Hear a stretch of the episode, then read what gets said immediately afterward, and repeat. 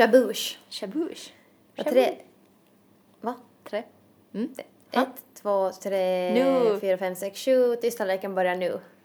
Skämt. Kanske vi måste också börja säga som vissa så här YouTube-kanaler, att man säger nu börjar vi. Oj, sorry, Oj, sorry, sorry, sorry. sorry. Lovis blev rädd. kanske, kanske vi borde bli youtubers istället. Eller så skaffar vi en sån där eh, som de har på movies, sån här tagnings, sån här cliff. Sant. Tagning, A Lady Never Tells-podden med Ronja och Taika, tagning ett. Vi kan göra det här till en jätteabsurd podd också. Bara göra det så jättetrippy. Ja, men Så människor inte bara förstår vad det är. det är inget problem. Det är vi bra på. Sant. Hej, jag måste berätta en jotto. uh, Men vänta. Nähä. Jag tänkte bara, ska vi säga hej först? Jag trodde jag sa med klaffen och hej hå. Ah, ja, men det var så, det var så sådär att hej håll klaff, vadå, hallå, vem är vi? Så jag tänkte bara säga hej Taika! No, men hejsan Ronja. Och hej kära lyssnare.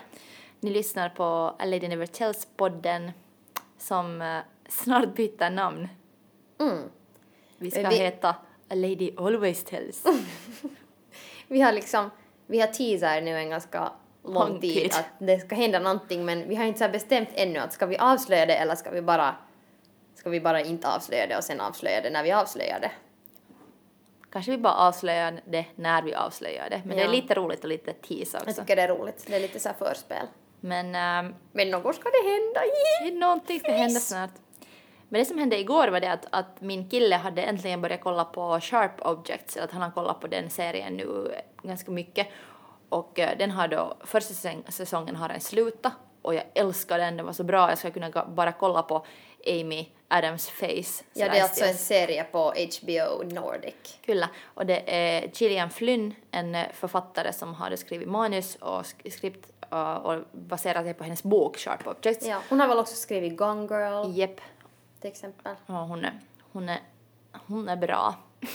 Eller ö, jag har inte läst något av henne ännu, måste hon läsa. Men jag diggar de här serierna som, och filmerna som är baserade på hennes verk. Men anyway, så jag kände mig så nöjd i slutet av Sharp Objects för jag hade gissat hur det skulle få. Jag var sådär vitsig, jag är bra. Och jag hade älskat hela serien. Hur- sen, Mm. Okej, för nu, nu kan vi inte avslöja det, men jag vill bara fråga dig en fråga. Att i, okej, i vilket skede hade du gissat det? Eller kom det ganska snabbt eller, eller Alltså jag var helt säker på nog ganska i början redan att det liksom... okej, nog. nice. Jag är så smart ser du. Jag var inte helt lika smart, men jag är bra på andra saker. Nej, du har andra talanger.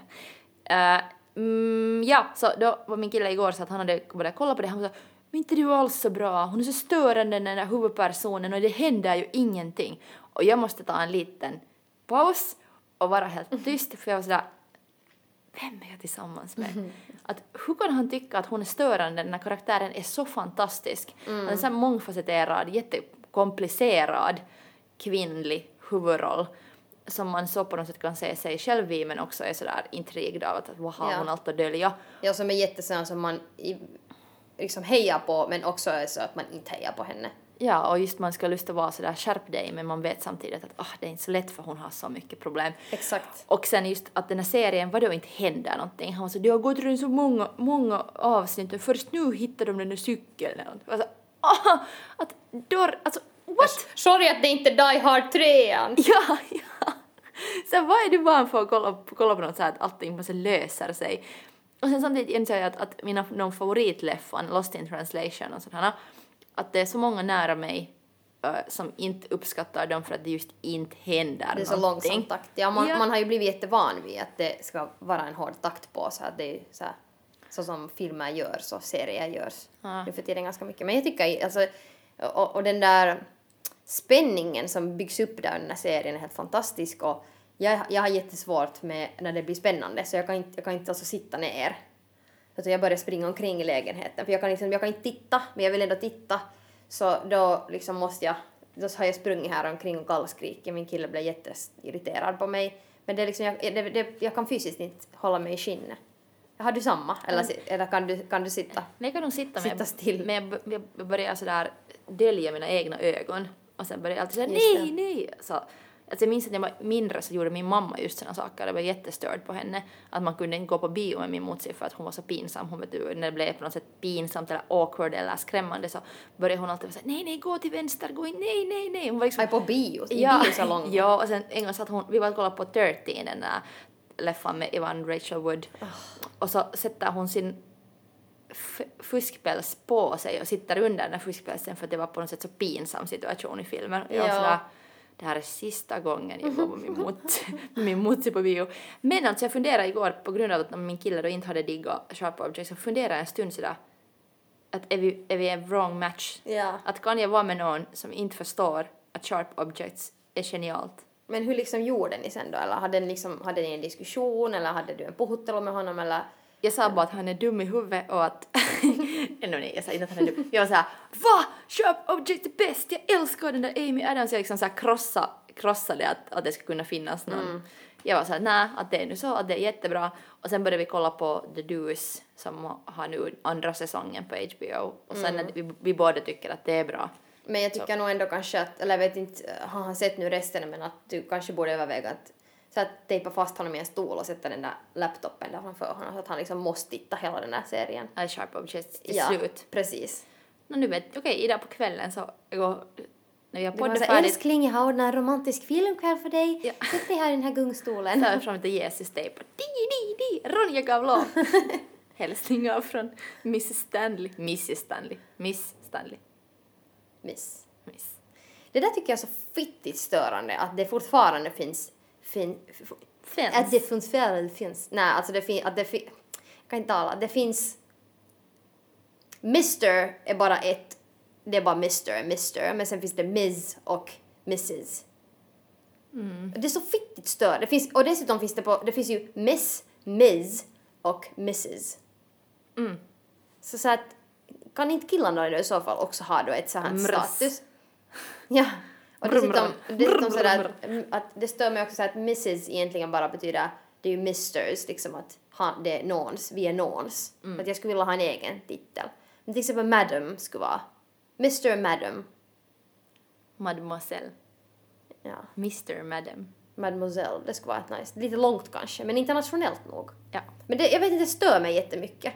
Att, att liksom, varför måste det ännu vara så att vår, vår, liksom, vår titel definieras enligt det att är vi singla eller tillsammans eller och, frånskilda. Det viktigaste i livet vet du Ronja är att hitta någon. Är du ensam så är du misslyckad. Ja. Jag måste snabbt fråga dig, tycker du alltså om Sharp Objects? För att jag, jag vet inte annars om vi kan lite mycket. Nå bra, för annars skulle vi inte ha kunnat kanske fortsätta den här podden. Usch, nej, alltså. Ja, och jag säger inte det här bara för att jag just hörde den här hotfulla situationen med det här Jesus-tejp, även om det var min egna idé. Men, uh, men ja, alltså jag tyckte det var nog helt hiskeligt bra. Och verkligen spännande.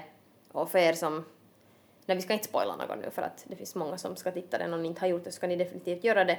Men den, de har de var, det var en fantastisk uppbyggnad i hela den här serien. Och, just det där nej, sitt göra sådär, liksom sådana grejer var det jättemycket. Att till exempel, därför tyckte jag till exempel jättemycket om, jag började bara jämföra eh, plötsligt, inte alls för att de är lika, men till exempel i en serie som Stranger Things. Jag tycker jättemycket om det därför för att det är jättespännande, men sen så klipper de till någonting annat som är igen jätte så här roligt. Så man får, man får så här andas alltid emellanåt. Att jag liksom, jag inser nu att jag kanske behöver också såna serier var det klipper till någonting, någon annan story som löper parallellt. För att det är så fysiskt utmattande för mig, vet du, när jag inte liksom, jag kan inte flyga här omkring i lägenheten liksom hela kvällen. det är jätteansträngande. Uh, har du sett den här Will Smith-filmen I am legend? Ja, Alltså det var så svårt för mig att kolla den för jag var hela tiden rädd för att det ska flyga någon zombie någonstans ifrån. Jag var som, Ja, jag var, hela, hela den där filmen så satt jag så här spände mig och var rädd. men det är nog sant alltså, det, det, till exempel, för jag älskar alla postapokalyptiska filmer och zombiefilmer, jag, jag, det är liksom bueno, men, äh, men det på något vis, jag tror att det, det går liksom över en viss gräns att det är så spännande att sen blir det så här njutningsfullt på något vis för mig att jag bara så, "Ah, jag lider så mycket, det är så spännande. men sen om det är så här, så här som i en så här dramatriller, så det, det är på något vis just en sån här liksom smärtgräns som är störande men inte totalt olidlig. Att jag får inte liksom tillräckligt mycket eufori för att bara kunna sitta stilla och så här sjunka in i soffan. Jag har tvärtom, att jag på något sätt klarar av de där thrillrarna men att sen zombieleffan är på ha. Det blir för sådär, Ja, det är nog, det är nog jag, har, jag har, för real. men jag har nog inte fått min kille ännu övertalad att kolla på zombiefilmer. Men jag till exempel, jag vet inte, jag har berättat det här nog säkert tidigare på det men alltså jag njuter jättemycket också av att lyssna. När jag går och sover så lyssnar jag på så här mordpodd. den här My Favorite Murder, men att jag älskar allt sånt här som är där det blir så här riktigt hemskt. Så det diggar jag jättemycket, när det är riktigt så här obehagligt. Men vad är det i det? Är det någon slags vardagsflykt eller vad är det i det som är så intressant? Du är ju inte den enda, det finns ju också så Ja. alibi-tidning och mor har Steffi att folk är ju så intresserade av mord och död och Ja, det är väl, det är en, jag tror, det är en viss fascination och sen tänker jag också hemskt mycket på döden och att dö och hur jag skulle kunna dö. Det har vi talat om ganska mycket men jag har, min, eh, jag har ju min, eh, jag har ju fobi för att storkna till exempel. Så det tankesätt, eller den fobin uh, har, har liksom skapat vissa tankesätt att jag tänker hemskt mycket på olika scenarion som jag skulle kunna dö på. Uh, men sen tycker jag bara det är jätteintressant liksom uh, med till exempel just några seriemördare och psykologin bakom det. Jag tycker det är jätteintressant. Därför tycker jag också mycket om sådana postapokalyptiska filmer för att det är intressant att se hur de har avbildat människor som då skulle vara i en sån här situation och hur de, hur de agerar och vad som händer och sen också hur de har skrivit den här postapokalyptiska världen. Att hur ser den ut? får du tröst, tröst av det på något vis? Så att någon annan har också tänkt på de här sakerna. Kanske det. Men, men jag upplever det nog kanske mest bara som fascination. Men blir du inspirerad av det på något vis? Um, no. Börjar jag sminka Jag blir dig till zombie? Jag vet inte, jag, jag skulle inte säga inspirerad men fascinerad definitivt. Jag tycker det är jättefascinerande. Kollar du någonsin på superhero movies? Sådana här fantastic... Jag tycker om. X-Men för att det är roligt att se alla deras olika talanger. Men, eh, men jag har jättesvårt, alltså med de flesta actionfilmer som, därför tycker jag också om X-Men för där finns också många äh, kvinnliga karaktärer, att det är inte bara sådär. Därför tycker jag inte om actionfilmer för det är ju bara killar idag. Det är ganska ofta, ja. Tycker du om actionfilmer? Nå, inte egentligen, uh, men uh, såna här superhero-filmer har jag märkt att jag har kollat med många människor där man inte riktigt orkar fundera på vad man egentligen vill kolla. Att det är en sån här enkel kompromiss och det är ganska underhållande och det är ganska liksom... Det är så lätt. Det är lite samma som att att beställa lite Volthem eller vad som helst. Uh, Product placement! I wish! Det här. Ge oss pengar! Ja, ja, ja. Ni har ännu några veckor på er. Vi måste klippa bort det om vi inte får pengar. Inte gör vi någon reklam gratis inte här. Nej men att det är så easy. Det är sån jag vet att det är så här garanterad brain freeze på något vis. Att jag så här kopplar av om jag kollar på en sån en stund. Ja. Jag tror att i något skede så kollar jag alltid på Sex and the City. Alltid. Om jag måste koppla av. Det är liksom det var vad jag gjorde. Och sen nu för senaste tiden har jag varit såhär, no, då kan jag kolla en superhero-film. Men jag får inte egentligen någonting av det. Jag bara så här lyckas kop... Det, blablabla. ja, det var få mig att sluta tänka på jobb. Ja, men det, det är nog alltså definitivt säkert det som det gör för mig också.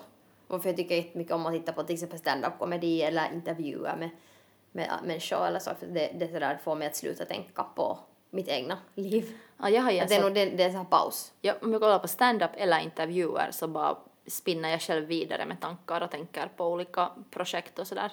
Just Jobb- det. Så att ja, stand-up känns mer som jobb för mig. Okej, men där Och har jag till exempel att, att titta hemskt mycket på musikvideor och sådär, så det, det blir mm. jobb för mig. Men brukar du titta, du, du är inte sån som tycker om skräckisar?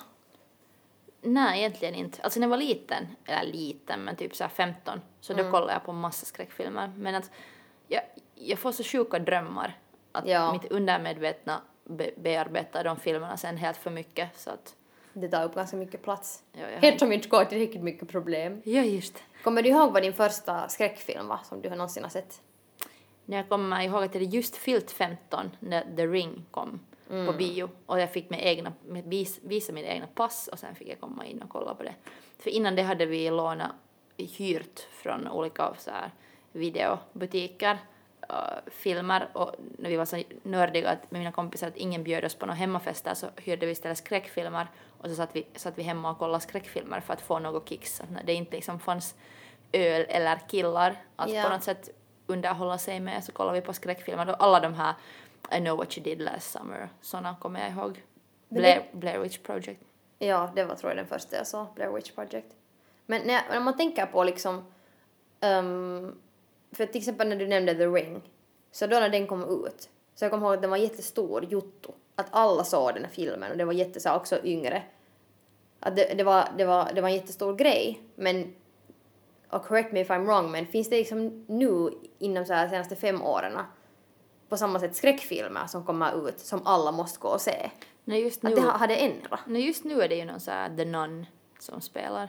Okej. Jag måste kolla. Alltså, det var just någon söndag vi funderade på vi skulle gå på någon film och sen föreslog någon den och jag var så här, hell no, jag vill inte se den på en söndag, att jag får hellre kolla på någon så här indie-drama om förhållanden Ja. eller ABBA 2 eller någonting. Väntas nu, The Nun, jag googlar här. Jag sätter in lite pausmusik här. Ja. Sån här, vet du, alltså, The Nun har kommit nu.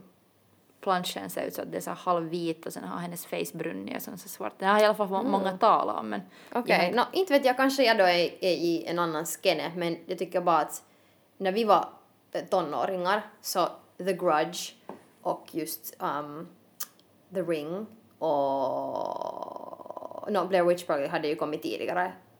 Det kom den inte slutet på, eller när kom den? Slutet på 90-talet? Men ska vi få kolla tillsammans The Nun och ska vi tala om det i ett poddavsnitt hur vi upplevde på riktigt? Det ska vara Ja, roligt. vi kan göra det. Jag är lite skraj nu redan. Ja, jag är också, men kan vi det? Ja, ja, vi kan göra det. Alltså, för jag har inte varit, jag tror faktiskt, måste jag medge, jag har aldrig varit på Leffa och tittat på en skräckis. Aldrig. Nej. Jag har ett par gånger nog, men inte på en jätte, jättelång stund för det är ingenting som jag gör om inte någon tvingar mig. Nej, men nu tvingar vi varandra så får vi ihop och kolla på den. Okej, så kan Nice. vi kan snacka om det. Ni kan också alla som lyssnar få kolla på den så kan ni sen skriva till oss vad ni har tyckt om den. Ja, kanske vi kan skapa någon sån här hotline och sån här Facebookgrupp sen när vi alla är rädda på natten så kan vi chatta. Eller så plötsligt börjar vi alla klä oss som nunnor och så här spöka till varandra. Jag vet inte. Jag vet inte vad som kommer att hända. Men hej, vi ska snacka lite om eh, dåliga förhållanden och vad man ska göra om ens kompis är i ett destruktivt förhållande. Ja. Det är ju ingen lätt grej. Nej, det är jättekonstigt. Alltså för det har, jag har liksom börjat bara tänka på det för att jag har, haft så, jag har så många bekanta som har varit i den situationen. Jag har ju själv också varit den som har varit inne i den där bubblan och i det där förhållandet. Och sen just tänker man alltid, sen när en ny person som är jättenära en är i ett liksom riktigt dåligt förhållande och det finns ju liksom olika extremer. Men att vad ska man göra då? Och det är så svårt att veta vad man ska säga. Att ska man, ska man att jag har just testat med någon person, har man testat det där att man är, försöker vara sådär mest stöttande mot äh, då den liksom, den som är min bekant som då är oftast den där tjejen. Speciellt om det handlar om ett våldsamt förhållande eller någon slags äh, så här ähm, Psykiskt eller fysiskt våld. Precis. Så att man mest stöttar bara den här liksom tjejen och försöker på något vis vara där för henne för att man vet ju sen att om den känner att den blir alienerad från alla så då vågar den inte sen mera liksom berätta om det på riktigt händer någonting farligt så man vill ju inte förlora den här människan helt så att den vet att den alltid kan säga om det händer någonting. Men sen, men sen också det här att, att om man har gjort det jättelänge och det ändå inte liksom saker inte förändras och den här människan är ännu i den här jättehemska situationen så att ska man då liksom börja sätta på hårdhandskarna och börja ge liksom lite tough love för att människor ska förstå. Det, det är så svårt för att i i alla fall de erfarenheterna som jag har så, så det hjälper egentligen inte ens att ge tough love för det alltid handlar om att den där människan måste själv göra det här beslutet. Det är ju det. Och just det att, att, jag har haft kompisar som har varit i förhållanden som har varit destruktiva och de har lite så här on-off försökt göra slut men sen har de det, det är så ofta så komplicerat sen på något att det inte Ja, man blir ju, de är ju som man själv vet av erfarenhet att man är beroende av den här människan. Ja, om man på något sätt ens identitet har gått i sym symbios med den här typen, att, att man inte riktigt vet vem man är utan den här typen, plus att man, man är så van, och oftast är man också så trött att man, faktiskt den här ena killen i Sharp Objects så säger jag ju också i något skede att, att ibland är man så trött att man orkar, har inte, inte ens energi att göra slut med någon. Att man är med någon bara för att man inte orkar göra slut. Och så kan det oftast gå också i destruktiva förhållanden, att man är, eller att om man är i ett sånt förhållande så är man så slut och så sårbar att det känns som en så otroligt stor prestation eller energikrävande handling att göra slut, att då bara klarar inte man av det, att göra det där liksom, som skulle kräva som en sån här ponnistelu av en själv.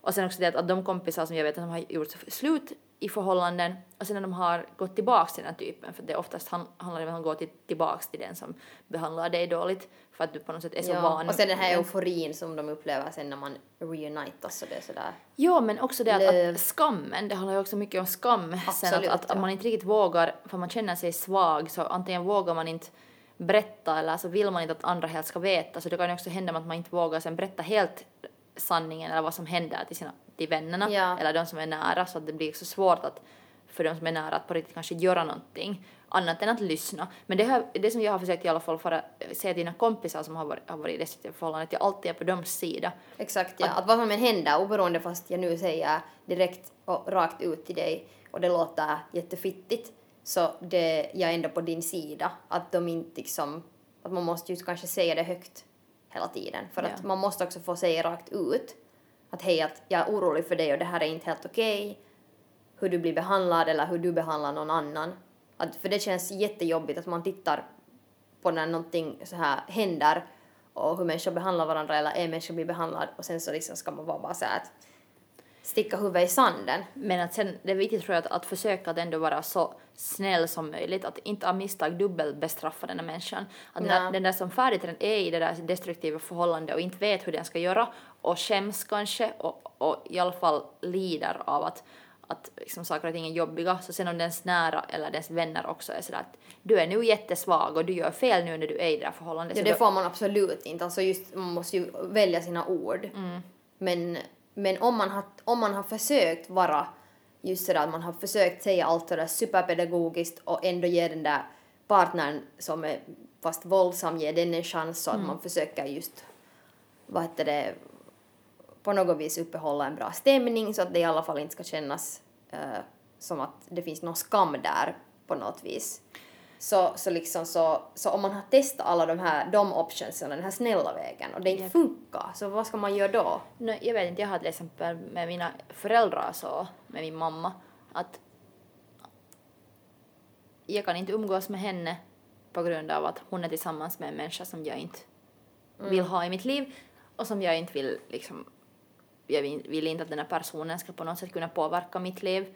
Så då går det ju inte, då kan jag inte bara liksom supporta den andra typen heller, att då måste jag bara liksom tänka på mig och dra mig bort. Och nu vet jag ju har sådana kompisförhållanden också, att jag har inte kommit alls överens med den partnern eller någonting, någonting har varit så jobbigt och då, då kan man vara så att jag ser dig ensam, jag kan inte se er på med någonting. Att, Och det, ja, för, och det är liksom, ah, det är en så jättejobbig situation för att det är ju jättejobbigt för den här typen som är då den här, egentligen den här oskyldiga då, liksom, eller på det viset som om det är någon våldsam partner och den som man vill skydda på ett sätt. Och bara hoppas att de ska, den ska göra slut med den här som behandlar den dåligt, men men på något vis så, det är så, det kan inte bli kiva på något, alltså det, det, det oberoende så är det en jätteobehaglig situation och sen är det just det här som är jättesorgligt att det kan just hända att man sen bara inte har med någon dera att göra. när jag märker att, att jag i alla fall inte har hittat, hitta på sätt att skydda mig själv från andra människors energier eller, eller det att, att jag blir så påverkad av andra människor. Att, att, att om jag då umgås med eller är någonstans var andra så, människor når mig, sådana som då har ett destruktivt förhållande eller som, soms beteende är skadligt, så sen att, att om jag skulle ha någon så här skyddsmantel eller bara så stark att man vet så okej att jag, jag tar det inte personligt, att jag kan på något sätt distansera mig, så då skulle det vara fine, men jag är i alla fall inte sån, jag tror inte att du heller är. Nej. Så då är det just att man blir så påverkad och så fast lätt också sådär uttorkad Ja. om man ha, har sådana människor i sitt liv som, som lever jättedestruktivt. Oftast handlar det också om det att man kanske inte ens vågar säga att, att nu far jag, utan man bara så här ghostar folk Ja. att man försöker skydda sig själv. Men man måste ju på något sätt försöka skydda sig själv. Ja, och jag menar det, man kan inte alltid göra det så jävla snyggt. Men, men ibland måste man vara jättesjälvisk även om... Alltså för man kan inte rädda alla. Nej.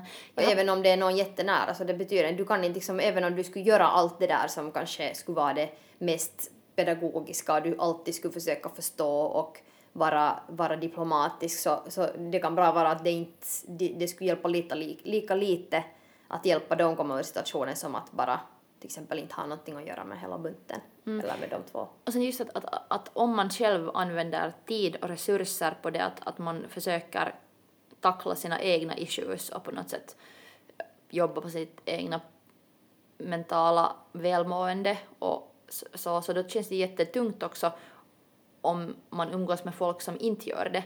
Till exempel, det är sant. Som jag berättade till dig någon gång att jag hade lyssnat på det här Psyket-podcasten, en svensk podcast, och då var det Arvida Byström som de intervjuade och Arvida berättade att hon hade börjat gå i terapi för att hennes flick, dåvarande flickvän hade börjat gå i terapi för depression och så hade hon då insett att, att den här flickvännen hade börjat bli bättre och att, att hon hade dragit ner tillbaks den där flickvännen för att hon då inte bearbetade sina problem. Så hade hon själv också börjat gå i terapi och sen insåg hon att nästan alla hennes kompisar var deprimerade för de hade så vant sig i det där gänget att vara att må ungefär lika dåligt. Och jag har tänkt på det där hemskt mycket att, att ibland så oh, märker jag med några av mina bästa vänner att shit att vi har vant oss, vi har levt så länge i vissa mod, så här moods och, och tänkt att det är normalt för det har varit vår verklighet och sen när någon kommer vidare från från en depression eller någon slags, så då blir det jättesvårt att ännu vara vänner om inte den andra också tar itu med det. Ja, och det kan ju också göra att man kanske inte heller ens vill göra det arbetet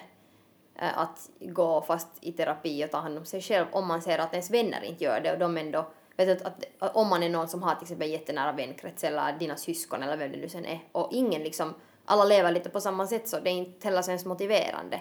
Att no. såklart i en ideal situation så skulle alla omkring dig ta liksom ta dig uppåt. Men... Men kanske som tips, tips bara sådär att, att, att om man känner att någon människa som är viktig för en och nära en börjar såhär draina en, börjar dra bara bort ens energi så kanske det lönar sig att säga att hej, att nu får du mig att känna så här. Fast det är jättesvårt men, men om man ens vågar säga det att nu är du, börjar du bli så tung att du på något sätt drar ner mig, att jag älskar dig eller du är viktig för mig men du börjar nu dra ner på mig och så, det där är ju det svåraste. Jag tror att det där också det att, att så många inte vågar ens säga det där för det känns också så tungt. Ja. Att då istället ghostar man eller försöker på något sätt ta distans istället för att säga det där att hej att och du det, har blivit så tung nu. Ja och jag, jag upplever ändå sådär att eller jag tänker kanske så att om det har ändå kommit till det att du måste ghosta någon och inte ha något att göra med den här personen så det, då är det liksom det sista du kan göra egentligen för att få den här personen kanske att på något plan inse kanske om liksom genast eller om ett år eller om fem år är just att säga att jag tar nu ett steg bort från dig på grund av de här sakerna. Mm. Att jag säger det här nu, det, vi kanske inte liksom diskuterar det men det här är orsaken för det, det kan så ett frö ändå den här personens liksom hjärna på något vis att, ja, att det blir realitet, man inte bara sen kan sopa det under mattan. Yep.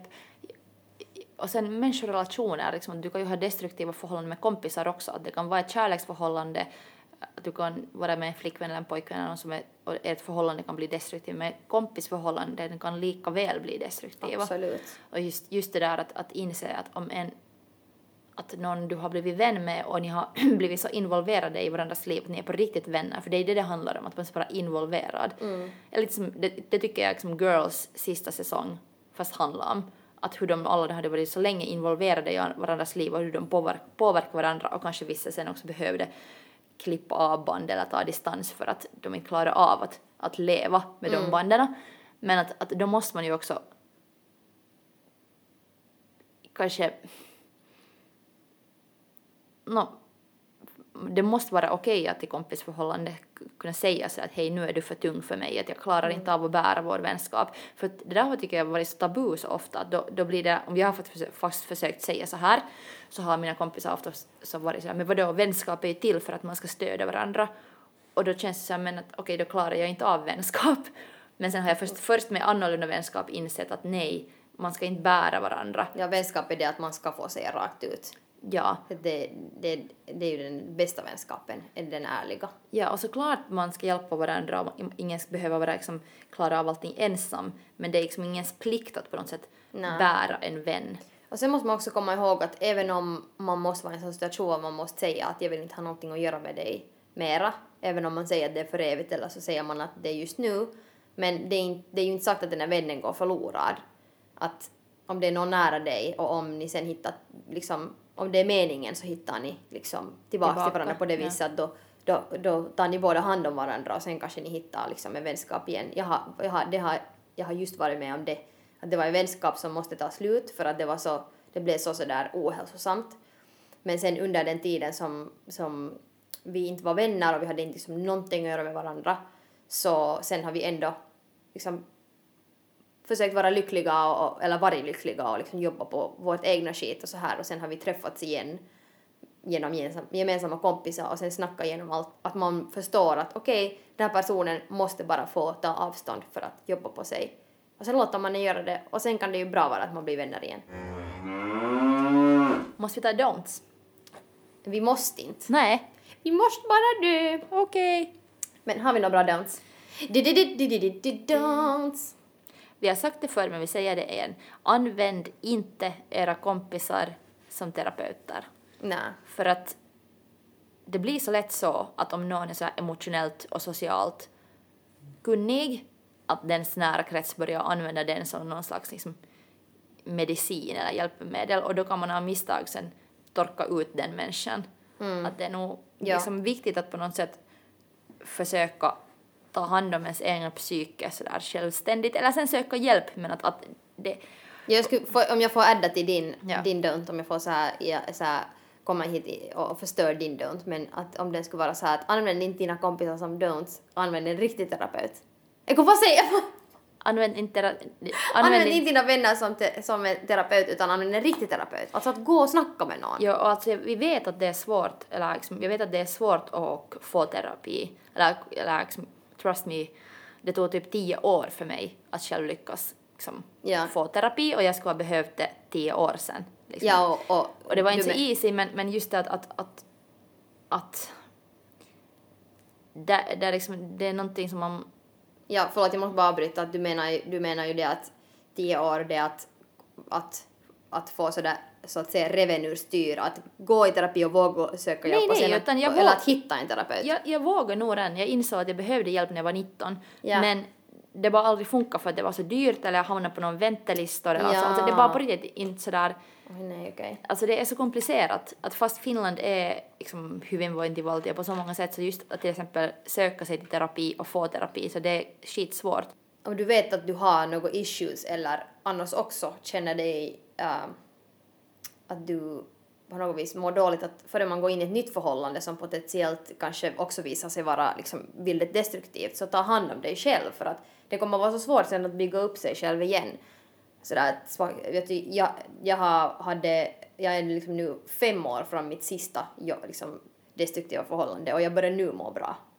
Att det tar jättelänge. Så sådär, desto snabbare du bara söker hjälp, oberoende fast du mår, du är bara lite, har lite ångest eller om du har haft en mega de- depression eller vad som helst så liksom, det är bara bra att ta med en professionell hjälp. Det handlar väl om det också att man måste först inse allt det som har hänt och på något sätt inse hur man själv reagerar. Och det kräver att du inte mer är i den här paniksituationen, att du ska på något sätt inse att okej shit det här är nu vad jag har upplevt och det här är jag och hur ska jag nu bygga vidare från det här? Att sen om man är fast i den här paniken eller fast i det där jobbiga så då, då kan det vara så för svårt att, att liksom inse ens någonting. Ja, och sen att komma ihåg att du är inte misslyckad om du antingen det att du går tillbaka till den här personen eller, eller det liksom att du vill avsluta det förhållandet och att du är rädd för det där att alla säger att Nå, vi sa ju det här, att vi visste ju det. Skit i det. Viktigast är att bara vara självisk, tänka på sig själv. Jep. Och kom ihåg att alla har liksom sådana här jutton. Att det, det, det, tur som håller det på att bli med mindre och mindre tabu att ha mentala problem för att det är nu bara så att, att mental hälsa är lika stor del av oss som vår fysiska hälsa. Så att det är bara att, att på något sätt våga också embrace den sidan av sig själv och bara försöka lära sig själv om sig själv. Så att, okay, att hur fungerar jag? Eller jag, fast, jag fast tänker så att eftersom jag har också mycket mentala sjukdomar och mentala problem i min familj och släkt och så, så tänkte jag att då är det liksom viktigt för mig att lära mig själv om min hjärna och hur jag funkar Precis. för att jag ska kunna ta hand om mig själv. Och att man vet sin story. Ja. Var, varifrån härstammar alla problem. Ja, att man inte behöver vara rädd för det. Så var inte rädd för din mentala hälsa, men försök ta hand om den. Och, uh, och ja, eh, bara ännu adda det att även om man inte ska använda sina vänner som terapeuter så ska man inte heller vara rädd att när det behövs att man säger att man, att man liksom inte, för det som jag också har tänkt när jag har varit liksom just i, har varit ett våldsamt förhållande, att man vill inte um, man vill inte sätta för mycket tyngd på sina vänner, att man tänker att alla människor är tiden utmattade av mig. Så då det är det här evig, eviga dilemmat, hur ska Ja. man göra förrän man söker liksom professionell hjälp, men det att, att man ska alltid veta att, att det är viktigt att ändå prata ut. Och sen då hoppeligen har du sådana vänner som kan hjälpa mig att kanske säga att hej, att kan jag hjälpa dig hitta en terapeut eller kan jag på något vis vägleda dig till en vettig lösning som är långvarig och inte bara så att vi dricker vin nu här och drar hirvega kännin och talar om det här ex-pojkvännen och sen imorgon far du tillbaks till honom och liksom allt fortsätter som, som detsamma så att man försöker hitta hållbara lösningar. Jag har själv blivit skickad en gång en sån lista med olika instanser som jag kunde ringa upp och fråga om jag skulle kunna få terapi. Och det hjälpte mig jättemycket att någon hjälpte mig så mycket att hej här är, här är olika typer du kan ringa till testa. Liksom, Ja. ko- kolla här om du hittar något bra för dig. Så jag, jag gav vidare den listan till ett par kompisar som behövde hjälp för att då kunde jag vara sådär hej att nu är det på riktigt så att jag kan inte hjälpa dig du behöver terapi att, men att jag har en lista här att till exempel sådana här ställen kan du ringa till Mm, det är Så helt super. det var och jag menar Ja, då behöver man inte vara såhär sök hjälp men sen är den sådär "Nå, vart i fittan, var, vart ska jag gå? Att det är ju jättesvårt också sådär att va- vart ska man ringa? Ofta. Japp. Men vår eviga diskussion om mental hälsa fortsätter. Ja, ja, det finns mycket att på något sätt tala om. Det är, det är, så, det är så mycket. Det är så mycket ser du, det är så mycket där i huvudet som händer. Yes. Vi måste förstå det och, och, och ta det Och på i- allvar. Och i hjärta och i magen och i... Och hjärta och i, i rumpan Ja, och i fjåsan. fjosan. Mm. Aldrig använder jag det där ordet men kanske jag måste testa nu. Det är ganska sexigt. Fjosan. Det brukar min mamma säga. Eh, också hennes slang för tobak, tusse. De är lite från samma planet. Okej, tack för oss. Tack för oss. Ha ett trevligt veckoslut. Tusen tack, Taika. Tack Ronja. Och kom ihåg att... Go fuck yourself.